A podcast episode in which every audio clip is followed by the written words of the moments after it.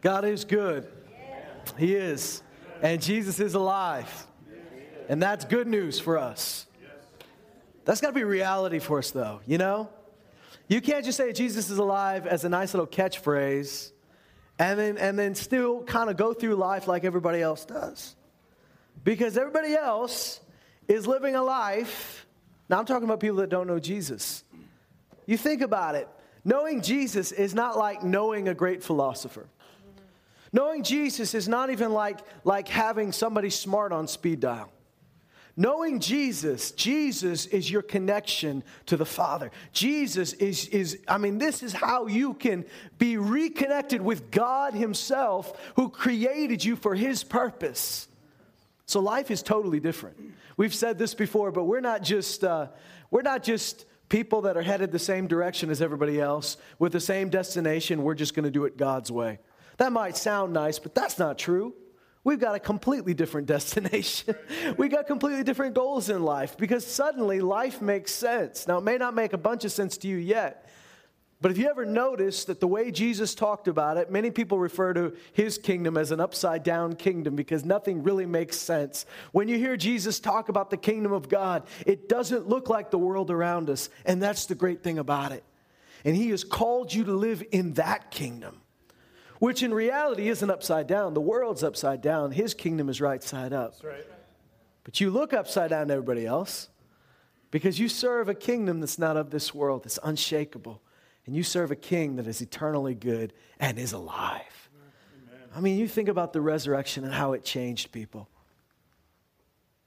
A bunch of cowering disciples locked away. The Bible actually says the doors were locked because they feared the Jews. Now, they themselves were Jews, but when it says that, it's talking about the religious leaders that crucified Jesus. They locked their doors, they hid, they huddled, and Jesus appeared to them and said, I'm alive. And everything changed. He not only said, I'm alive, but there's, a, there's one, and you might find this an awkward moment, but there's a moment where Jesus takes them and he breathes into them. That's pretty amazing. Wow. Jesus did CPR on these guys. And he breathed them. He said, Receive my spirit. Then, of course, you know, weeks later on the day of Pentecost, he baptized them in the Holy Spirit. And after that, they were never even close to the same again. Now, that's the reality. And when you look at the contrast of who they used to be and who they were after that, we say that's a big difference. And when we look at our life, who we used to be and who we are now, many of you will say that's a big difference. But you know, this is not a one time, let's just let's just get born again one time. That was neat. Let's move on. Now we did get born again one time. The Bible doesn't talk about being born again again again again. You get born again, but it wasn't just an experience that's in our past that somehow uh, has echoes in our future. It is something that every day we wake up knowing that we are alive to God and we're dead to sin, we're alive to God, we're, we're in Christ. Here's what I'm going to tell you today. Because what we're going to talk about this morning is probably more simple than you might be expecting. This is a very simple thing we're going to talk about. There are times where we go deep, there's times where it's complex, and there's times where we've got to go back to the heart of the matter. And the heart of the matter is your relationship with Jesus Christ. That's the heart, that's the foundation of it. Because your relationship with Jesus Christ is your relationship with God, because Jesus said, Jesus is God, He's, uh, but you know, in God there is the Father, Son, Holy Spirit. But Jesus said, There's no way to the Father except through me. Many religions, many cultures, every nation has tried to get to God. They've all tried.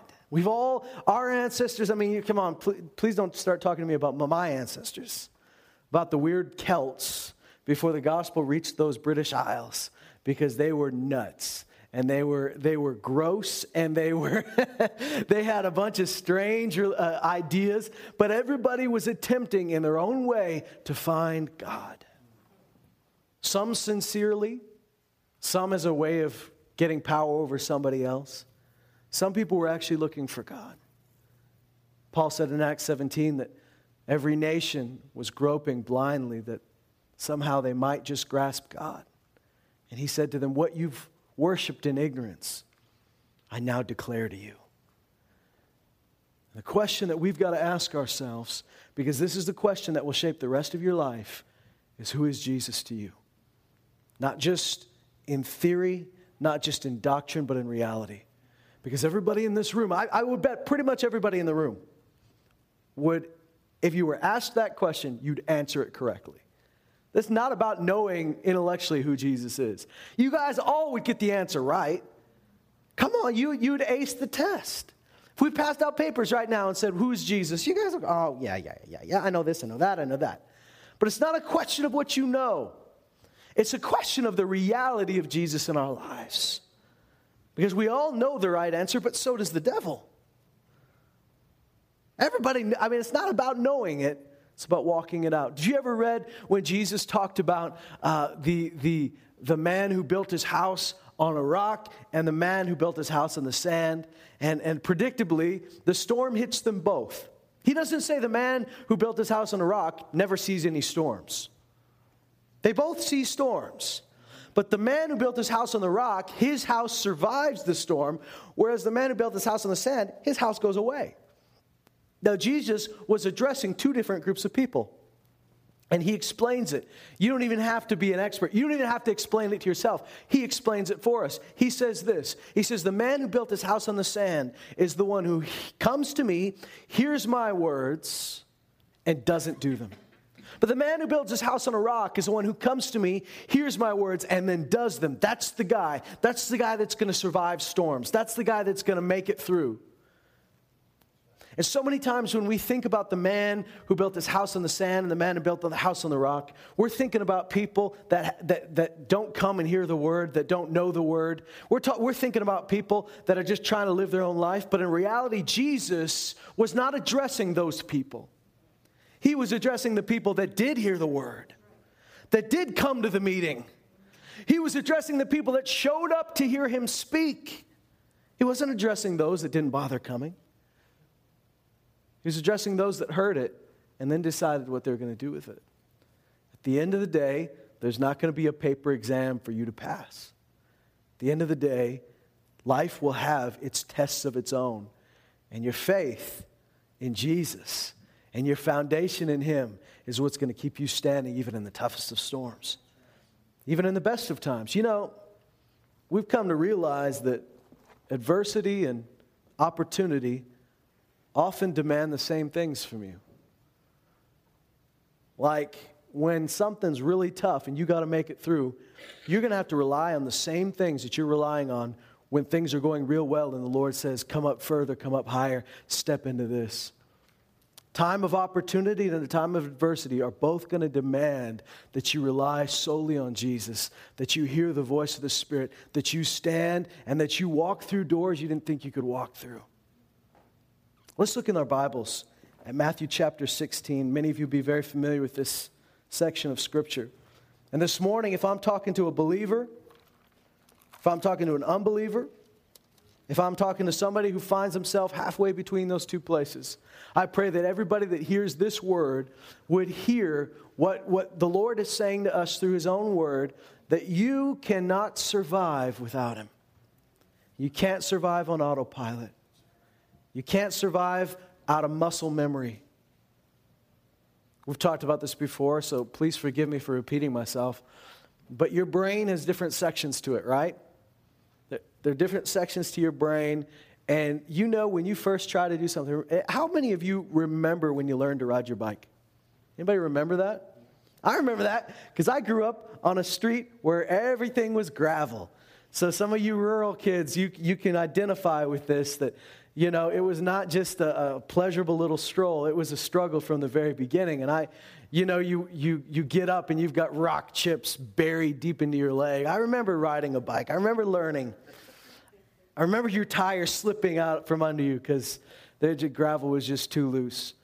But uh, you remember when you learned to ride a bike, it took every bit of concentration you had. Like you weren't learning to ride a bike and thinking about other things.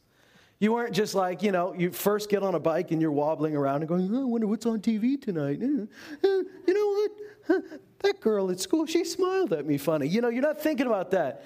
Everything in your head, everything in your attention, all your energy is please let me survive this. Please let me live. I want to have grandchildren someday. So you're just, you're trying to stay up. You're focusing on it. But now, how many of you still ride bikes? Is this a thing? It's kind of depressing, guys, really. I know we live in Lloyd's, Truck City, but you know, you still can put a bike in the garage and take it out every now and then. All right, all right, I'm not going to get on to you. Because um, my bike sat on the deck all summer long. We had great plans. We had great plans. So you ride that bike now. How much concentration are you putting into staying balanced and to, and to not falling down? Barely any. I remember watching our son Moses learn to walk. And it's the coolest thing seeing kids learn to walk, isn't it? And they, they end up with a few marks on their faces by the end of it, but, but they learn. And you see them, and that's, that's everything right there. Now, even now, he's not thinking about walking. He's running and he's walking and he's climbing, but you could tell it's not an effort, it's not a thing he has to think about anymore. It's natural. Because what's happened in your mind is you went from a place of, of, of having to focus and having to put all your thoughts toward it to a place where your, your brain has learned, your body has learned. And it goes to something we call muscle memory. It goes to a different part of the brain where you just know how to do this. There's nobody in the audience that, that has to go right leg, left leg, right leg, Uh, left leg. You know, uh, uh, if you do, we can, Josh will pray for you. We'll get you right here because that is a sad existence. We know how to do this. Well, the problem is, is when you start, when you start following Jesus, your eyes are on him because there's no other hope. You're like Peter getting out of the boat, and you say, Lord, if, you, if this is you, let me walk on the water. And your eyes are on him because you know if your eyes get off him, you start to sink. And we go through life serving the Lord and, and, and, and, and learning how our life, life has been transformed. And, and, and you're wrapped up in it, you're, you're in it. But you know, if you're not careful, you can learn how to be a Christian. Doesn't that sound weird? I mean, you say, is that such a bad thing? It is a bad thing for you to just learn how to look like a Christian and not really follow Jesus. We're going to talk in a few moments about bearing fruit real fruit. You know, my grandma, my dad's mother, we called her, no, I'm sorry, this is my mom's mother, um, in her back room, for some weird reason, I don't know, uh, this was never part of my generation. We, we never desired this, but how many of you at some point had wax fruit in your house? And you thought that was a good idea, right? At a, at a certain point, it was, right? It was in, it was, it was in style. I remember walking by those dusty old wax fruit. Now, I was that weird kid that had to taste everything and had to touch everything. One time there was a little bit of butter on the counter, and I couldn't leave it alone. I, don't, I didn't get butter out of the fridge and eat it, but I couldn't leave it alone. I just took, turned out it was Cascade dishwasher detergent, and I didn't get that taste out of my mouth for a while. But uh, same thing happened at my grandma's house. I was looking at that wax fruit every day I'd walk by it. I had to know. I had to know what that tasted like because it looked good. In a weird way, it looked good. It didn't taste good. You know, it did not taste good at all. And we, we could, if we let ourselves, become good at making something look like fruit.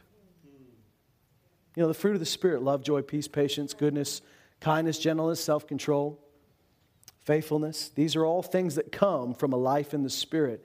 And most Christians know how to fake those things. But faking those things is not going to save a life. Faking those things is not going to breathe life into anything. It's the actual joy of the Lord. It's the actual love of God. It's the actual peace of Christ. These are the things that will change the world and that will change your life. And you know what? You can fake it. You can pretend to be joyful. You can act like you have peace. You can act like you're gentle, you can act like you're kind, you can act like you love somebody and secretly not, but that will lead to a very dark place. And what I want to tell you today is that relationship with the Lord is what defines what kind of fruit's coming out of your life. And no matter how long you've been a believer, you can't survive without Him. You can't learn enough to make it look like you're doing the right thing. And here's what He says in Matthew chapter 16. We've been headed there for a while. In verse 13, when Jesus came into the district of Caesarea Philippi, he was asking his disciples, Who do people say the Son of Man is? He's talking about himself. And they said, Some say John the Baptist, others Elijah, but still others Jeremiah or one of the prophets. So it's safe to say people are pretty confused about who Jesus is. They don't know who this guy is, they don't know who the Messiah is going to be. They're real confused about who Jesus is. They know he's a big deal, right? They know, I mean, he's doing stuff, he's a big deal, but we don't know who he is. So, this is a question who do people say I am? And most of the time, if you were to say right now, who do people say that Jesus is? You'd get answers because everybody's heard of Jesus. Most of them would be wrong. And I'll tell you why as, as we read on, because here's, he says in verse 15, but who do you say that I am?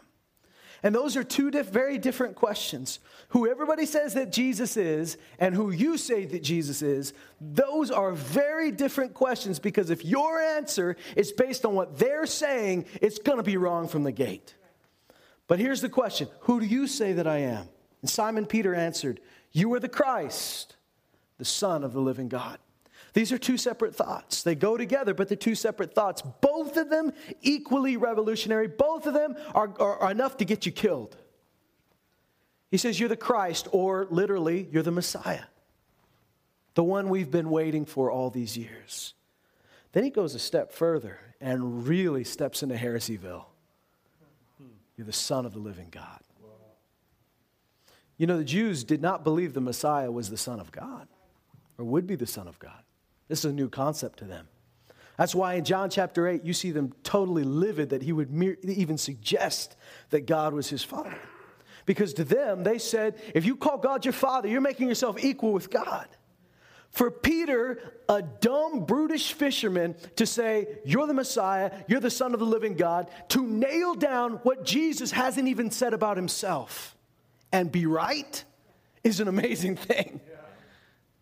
God picked this guy to say something smart. He wasn't used to saying something smart. That's not his main thing. Now, he wasn't a dummy. But come on, he was getting what, what, the, what the religious leaders didn't get. He was getting what, what Jesus had not even let on himself. And Jesus says this to him he says, Blessed are you, Simon Barjona. In other words, Barjona is not his actual last name. Barjona just means son of the dove. Blessed are you, Simon Barjona, because flesh and blood did not reveal this to you, but my Father who is in heaven. I also say to you that you are Peter, and upon this rock I will build my church, and the gates of Hades will not overpower it. Now look at that. You're blessed because you know this. You're blessed because you've heard it. You're blessed because you picked up on something. But he says, flesh and blood has not revealed this to you. You didn't get this because somebody taught you this. Flesh and blood did not reveal this to you, but my Father who is in heaven.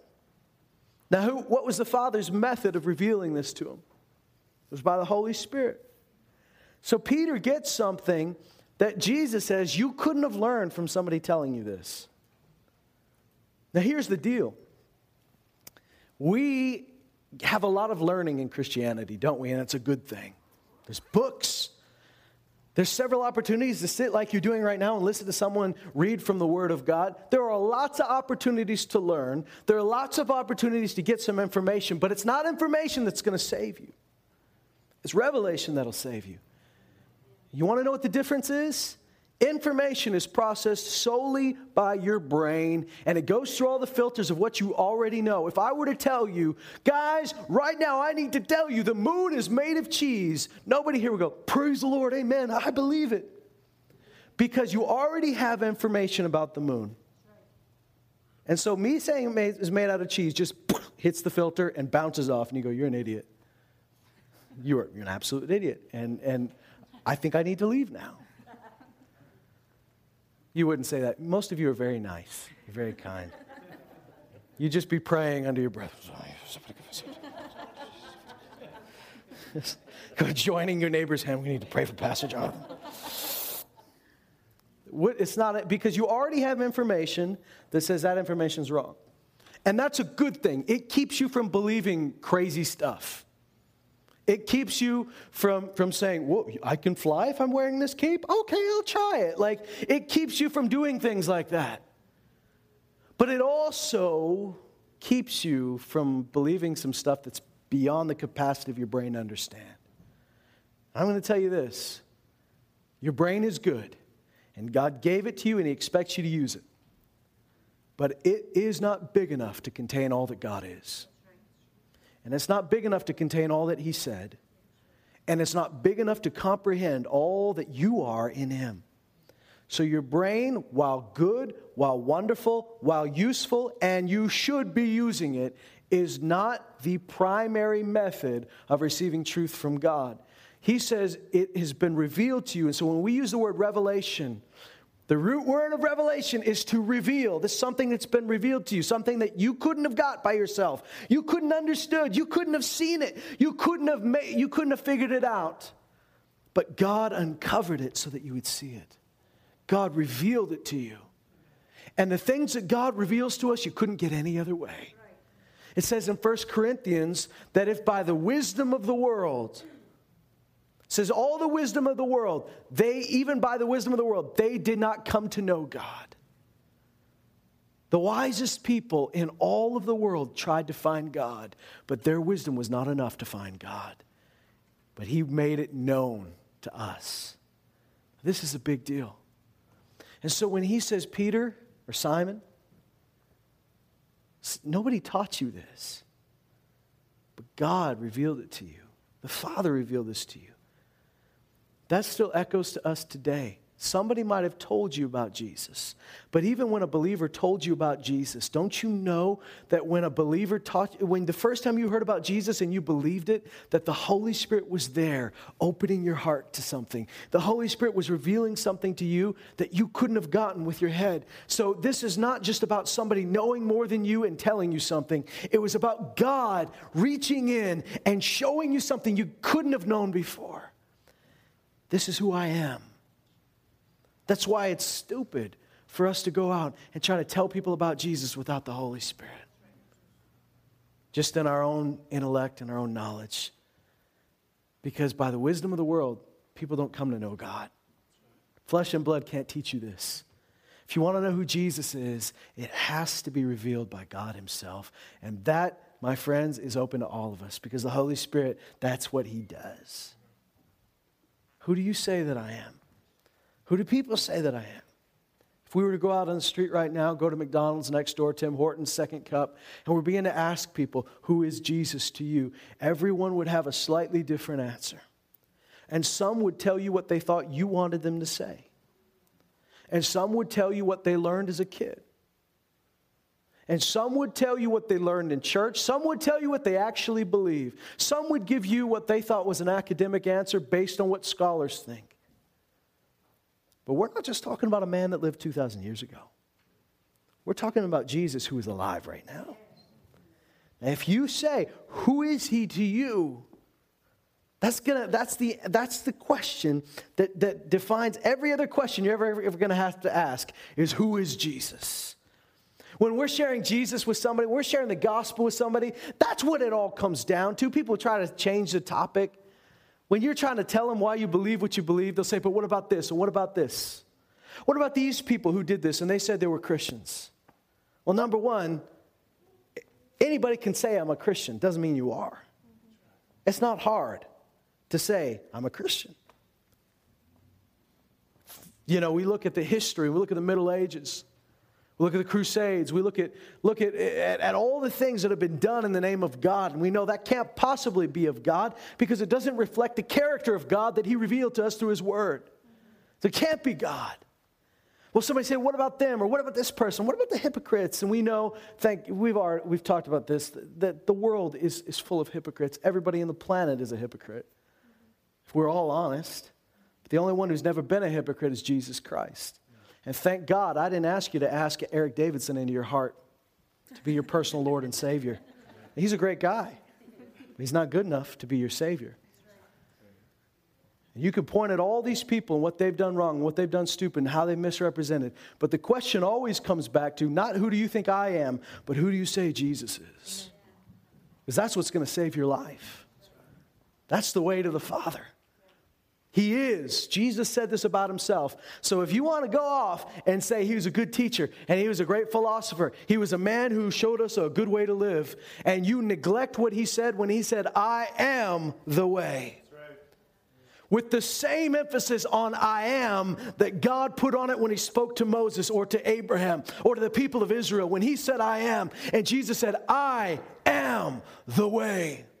I am the truth. I am the life. He did not claim to have truth. He didn't claim to know the way. He didn't claim to give life. He said he was the way. He was the truth. He is the life. I am. And so this is the this is the core of existence. This is what we it all comes down to is do we want to know the way to God? Do we need the truth? And are we desperate for life? Because he is all of those things. I love in Colossians how the church was being so led astray by those who claim to know everything. There were a group of people who claimed to have secret knowledge that no one else had. And if you join our group, we'll let you in bit by bit. We'll give you the secret knowledge. And the Apostle Paul cuts their arguments to shreds and he says this In him are all the treasures of wisdom and knowledge. He says to them, Some of these people elevate themselves by visions they've seen, by dreams they've had, but they're not holding fast to the head. In Him are all the treasures of wisdom and knowledge. In Him is everything you need. It says He is the fullness. In Him, the fullness of God dwelled in bodily form. And in Him, you are full and you are complete. In Him. So, who do you say I am? Is the question you're going to be asked every day of your life. Who is Jesus? Who is He? Now, I'm, I'm not saying you have to look at yourself in the mirror and ask that question, but it is the question that'll define you. Because Jesus is not just the Savior of you two years ago when you needed a Savior. He's not just your deliverer when you were addicted to something and you needed the deliverer. Thank God He's that. But you can never be Christian enough to not need Jesus. And if we're Christian enough to not need Him and rely on Him every day and depend on His strength and His anointing and His joy and His peace, if we've gotten past that and over that, you need to turn around and go back because you're on the wrong trail. I want to remind you what John said. In fact, let's read it for ourselves. Can we do that? Remember, John the Baptist came and testified of Jesus? And he prepared a way for the Lord.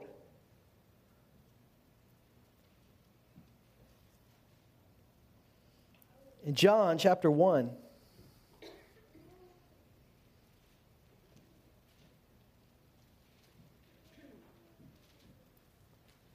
there's an interesting debate between him and the religious leaders of the time. Because someone will always ask you not only who Jesus is, but more than likely who you are. And your answer is defined by who you see him as, right? So they asked John, who are you? I mean, once again, weird guy came out of the wilderness, dressed in animal furs, eating locusts and honey, yelling at us, telling us we need to let him dunk us in water and our sins will go away. Who are you? They know he's important. They've seen the miracle of, of who he is. They know he's something. So who are you? And he says this in John chapter 1,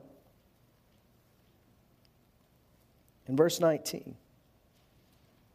This is the testimony of John when the Jews sent to him priests and Levites from Jerusalem to ask him, Who are you?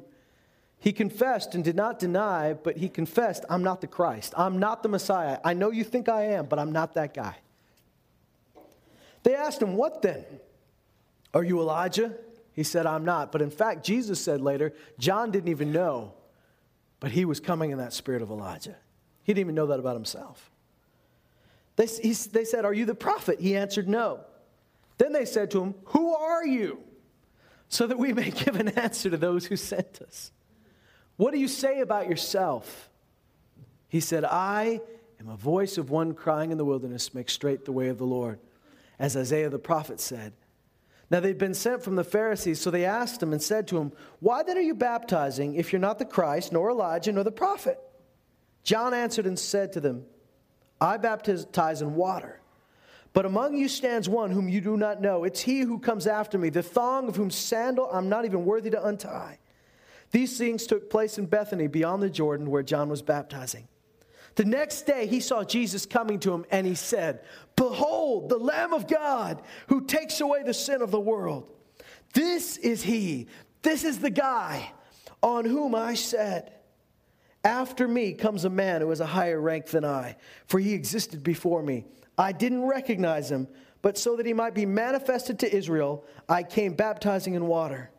John testified, saying, I've seen the Spirit descending as a dove out of heaven, and he remained upon him. I did not recognize him, but he who sent me to baptize in water said to me, He upon whom you see the Spirit descending and remaining upon him, this is the one who baptizes in the Holy Spirit. I myself have seen, and I have testified that this is the Son of God. Huge. How did John come by this information? Remember, he grew up.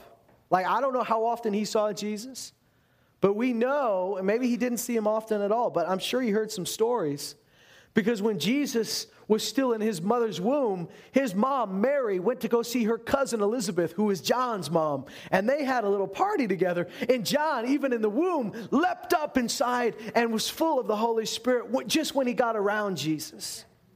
This is his second cousin. But he doesn't recognize who he is until that moment that the Holy Spirit comes. Now, the Holy Spirit's not a dove. Do you guys know that? Because the Holy Spirit came like a dove. Like a dove would descend, that's how the Holy Spirit descended. Now, I know that wrecks some of the movies we've seen. but we don't know what the Holy Spirit, what, what he saw, what it looked like. All we know is the Holy Spirit, like a dove, came down and descended.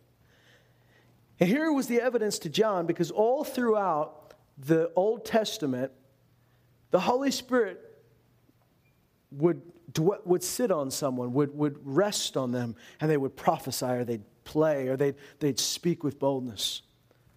But the Holy Spirit didn't just rest on Jesus, the Holy Spirit stayed. And John said, The guy that told me to do this, capital H, he, God was the one that told John to start dunking people in water. John was, God was the one that told John to preach this way. He said, The one who told me to baptize in water also told me that when the Holy Spirit comes on somebody and he remains there, that's the guy you've been waiting for. He said, I didn't recognize him. All this time, his own cousin, I didn't recognize, I didn't know who he was.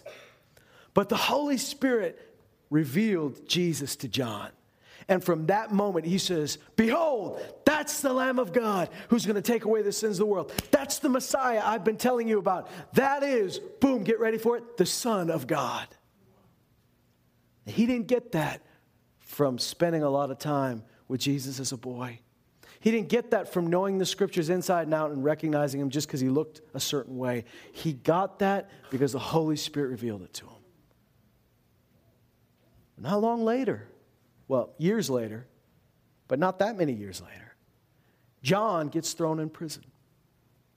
He made some remarks at a dinner party that were not quite culturally correct, politically correct. He gets thrown in prison and he sends some of his, his disciples. Now, he shouldn't have disciples anymore. Two of his disciples already left and followed Jesus. They all should have done that. But some guys are still following John around, expecting him to be something he can never be to them. And he sends them to Jesus. Well, you know what? Let's read it just so you can see it yourself.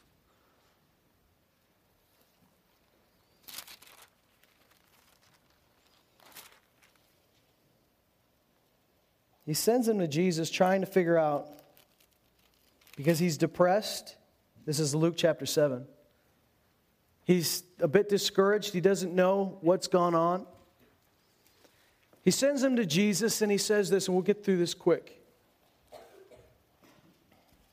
In verse 18, the disciples of John reported to him about all the, these things. Jesus is healing people all over the place. There's miracles, there's wonderful things happening. And then the disciples come to him, the disciples of John, not Jesus' disciples. And they said, John sent him to the Lord, saying, Are you the expected one, or do we look for someone else? Now, remember what John said, what we just read? This is the one I've been telling you about. He's the one we've been waiting for. He's the Lamb of God that takes away the sins of the world. He is the Son of God. Now he's discouraged because things have gotten rough and he's sitting in prison. He goes, Are you the one? Or should we wait for somebody else? Because Jesus didn't meet up to his expectations. Now I imagine if John had been traveling with Jesus, if John had followed Jesus around instead of still trying to have his own thing, he wouldn't be asking these questions. I don't think John knew who he was supposed to be after Jesus was revealed. I think he was lost. I think he didn't know what his place was. Shouldn't have been disciples of John walking around. Should have been disciples of Jesus.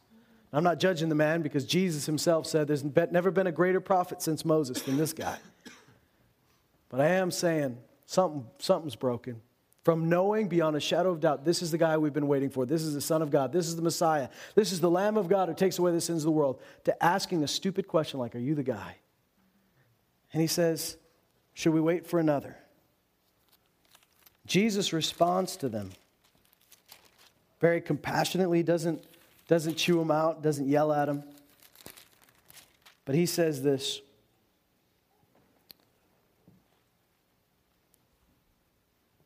It says in verse 21 At that very time, he cured many people of diseases and afflictions and evil spirits, and he gave sight to many who were blind.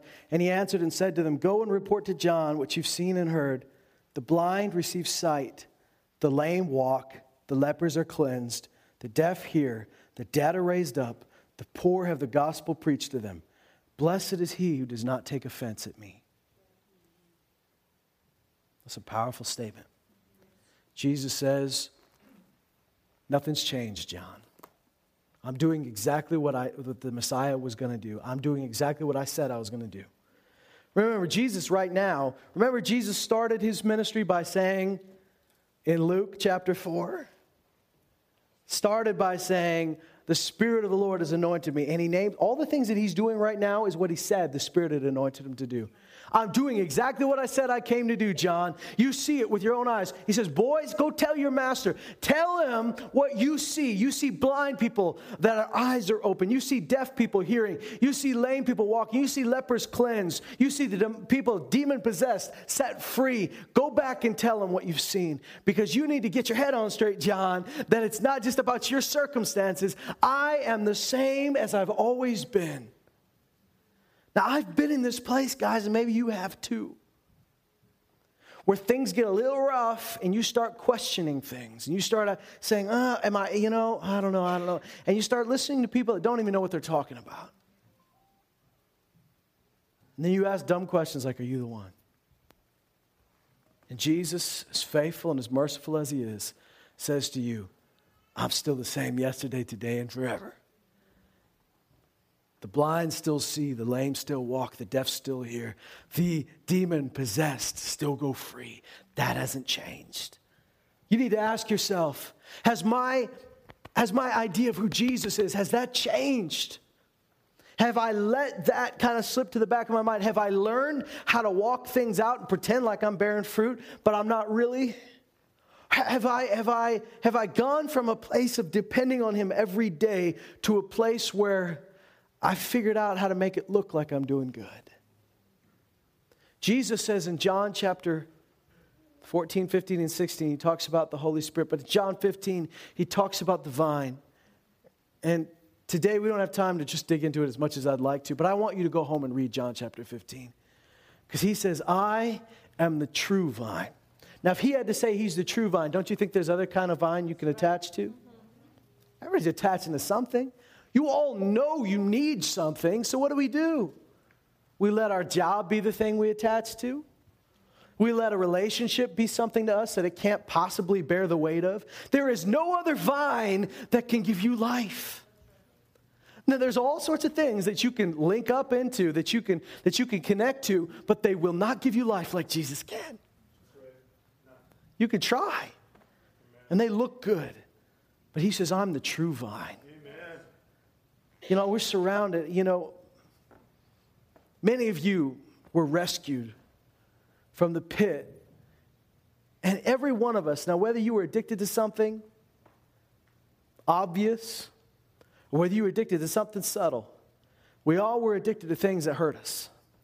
And we all came out of a place where we were depending on things that couldn't possibly save us and we were looking for something to fill the hole that could never be filled, and we were looking for something to satisfy that could never satisfy us, and that's why we've chased it all our lives. And finally, you found out that there is one true vine that gives life, and that is Jesus. He says, Apart from me, you can do nothing. Now, I used to read that. Apart from me, you can do nothing. And I just pictured that I tried something outside of Jesus and I fall flat on my face and everybody laugh and it'd be obvious I couldn't do anything. And maybe at first that's the way it was. But in reality, nothing is a lot more subtle. Apart from me, you can do nothing. Do you know, apart from Him, you can make it look like you're doing something? Yeah. For a while, you can make people believe you're doing something. You may even fool yourself, think you're doing okay. But there will be no fruit that gives life to someone else, to yourself. Apart from Him, there's nothing that's going to last. Apart from Him, you could build a multi million dollar empire. Apart from Him, you could be the best at something. Apart from Him, you could make it to the top of the NHL. But it's all nothing without Him. None of it counts at the end of the world. And none of it even counts right now. Is there anything wrong with going to the top of the NHL? No. But apart from him, it's not worth your time. Apart from him, there's not amount of money, there's not a check someone could give you that's worth it. Apart from Him, there's not a drug that'll make you feel good enough to make you forget all the things you're trying to forget and to make you feel what you're trying to feel because you were created to know Him. And that's the thing, even on a, even on a molecular level, somehow your body, your soul, your spirit knows you're missing something. And we're all looking for it. And thank God you found it. It's Jesus. Let's not get too sophisticated to get to the point where we learn how to walk out and act out what it's like to be a Christian but we forget how we got there to start with. It's by Jesus, it's by knowing Him. Do you know what I've noticed my prayer life? I was talking with Logan. Is Logan here? No, Logan's not here. That's okay. I was talking with Logan last on, on Friday night. We were talking about how prayer is a wonderful thing. He was talking about how seeing his prayers answered. He was so excited about seeing his prayers answered. And we were talking about prayers that get answered and, and, and how the Lord, you know, is so faithful and, and we see miracles happening and it's awesome. But I also, I talked to him about something that's changed my life. Because I used to go to God with a big list. Here are the things we need to deal with this, this, this, this, this, this. And thank God he's faithful. And I knew the right scriptures to apply to that. Uh, Lord, uh, if we can just get this transaction done, I've done my paperwork ahead of time. So uh, here are my requests. I've lined up the appropriate scriptures that go with these requests. So I know that you hear them, you do them, blah, blah, blah, blah, blah. So just sign on the dotted line. You don't even have to read it, just sign. Became like this transaction that we had. And what I lost, I never lost the, the, the thought that prayer was powerful, but I lost relationship. And I, I lost something because in all the things I was praying for, I lost his heart. Now, he didn't leave me, he didn't forsake me, and I didn't go, you know, go, you didn't find me at Gold Eagle pulling slots because I, you know.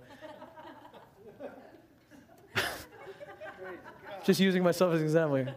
So it, it wasn't like I went way off the rails, but what I noticed was I was praying for things because I knew I was supposed to. I was praying for things because I know I needed them. But God, Jesus and I didn't have much of a conversation outside of that. I want you to think what your marriage would be like if the only time you came to one another is when you needed something from the other person. It's not good.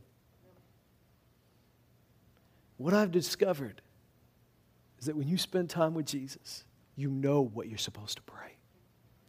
And you know why you're supposed to pray it. And you want it, and you know He wants it. The things, I, I can't tell you how fun it is to pray when you know God wants this to happen. You're not pleading with God, begging Him to change His mind. You already know what He wants because you spent time with Him and in His Word. You know His heart on this. You're walking it out. It's fun to pray like that. When there's a relationship with Jesus, here's the thing picture heaven right now. Just picture what it looks like to you. Because when I was a kid, heaven was filled with all the best things I ever liked. I mean, if you liked coconut ice cream, heaven had lots of coconut ice cream. And a lot of times, this is what people think heaven is. But it can't be that. But how lame would that be? It's just all the best things you could think of as a five year old. You know, somewhere on a certain level, we know that can't possibly be true. That God's saying, What do you like? I like Power Rangers. Oh, I don't like Power Rangers, but I guess I'll put them there for you because if that's what you like. No. So I, I kept thinking heaven was going to be filled with all the things I desired, that heaven was going to be shaped to fit my desires. What I've discovered is as I grow closer to Jesus, my desires are being shaped to fit heaven. And I start to want what he wants and I start to love who he loves. And I start to think, you know, this is not somebody becoming elevated because you know what? This is for all of us. He wants you to know him and to follow him around like the disciples followed Jesus around and to hear his voice like they heard his voice and to know his power like they knew his power. He wants you to say, I want what he wants. I know him. Because Paul said, I, he didn't say, I know what I believe. He said, I know whom I've believed. I know he would never let me down. I, it's not about a theology lesson, it's about the fact that I know him and he's not the kind of person, he's not the God that would ever forsake me. I know He's faithful and He's able to guard what I've entrusted to Him until that day. Amen. There's going to be a place in your life where your information and all the knowledge you've gathered will fail you if there's not a relationship with Jesus to hang on to. Because apart from Him, it doesn't matter what you know. Apart from Him, it doesn't matter what you've learned. Apart from Him, you can do. We need to stop treating Jesus like the last resort, like the supplement when you need a little bit of strength. He is not the one you call on to take the wheel when you've screwed the journey up. He is the one, pardon my language, I know some of you say, I don't tell my kids to say that word, and I probably shouldn't either. He's not the one when you've messed everything up that you say, okay, Jesus, take the wheel. Okay, now he's taking the wheel. Thank God for that. Praise the Lord. Fine song. Yeah, yeah, yeah. blah, blah, blah, etc., etc. He's the one that should have the wheel to start with. He is not your last resort, He's your only resort. He's our only hope. And I want us to get back to that place. Many of you are. I hear you talk. And I hear in your words and the way you say it, even the way you say his name, that there is a love there that you couldn't explain. Even the way you say it, even the way your eyes look when you're talking about him, I know there's a relationship there. And I want us all, it's, it's not emotion, it's not tingly feelings, it's not goosebumps, but it is life. We've been, he came that we may have that life. He came that we'd be reconnected with God. And that makes everything different. Some of us, have become so sophisticated, so religious, and so Christianized that we've forgotten what it was like to follow the rabbi around and let him speak and shake our world and shake our stereotypes and our paradigms. Whether or not you came into this room this morning at a very low place and you knew you needed something, or whether you came in and you thought you had everything you needed. All of us together have a great need for Jesus. There's a beautiful old song that says, I need you more, more than yesterday, I need you more, more than words can say. Beautiful song. There's a slight flaw in that, though. Because that song is true because it's, it's every day I know I need you more. Every day I realize I need you more. But the truth is, your need for Him has always been 100%. Absolute. You've always needed Him more than you knew. And that need never diminishes, it never increases. You always need Him, absolutely. This is life. Would you step into life? I want any of you this morning that know you need Him. I want you to call out. He has never left us. But if that relationship has suffered because you've gotten too busy, or the relationship has suffered because in His name you've gotten busy doing things you thought He told you to do, but you've left that relationship in the dust, pick it up. Because He's preparing for Himself a bride. He's not going to show up on the wedding day saying, Who are you? He's preparing for Himself a bride, His church, that knows Him and the power of His resurrection. Would you please stand with me this morning?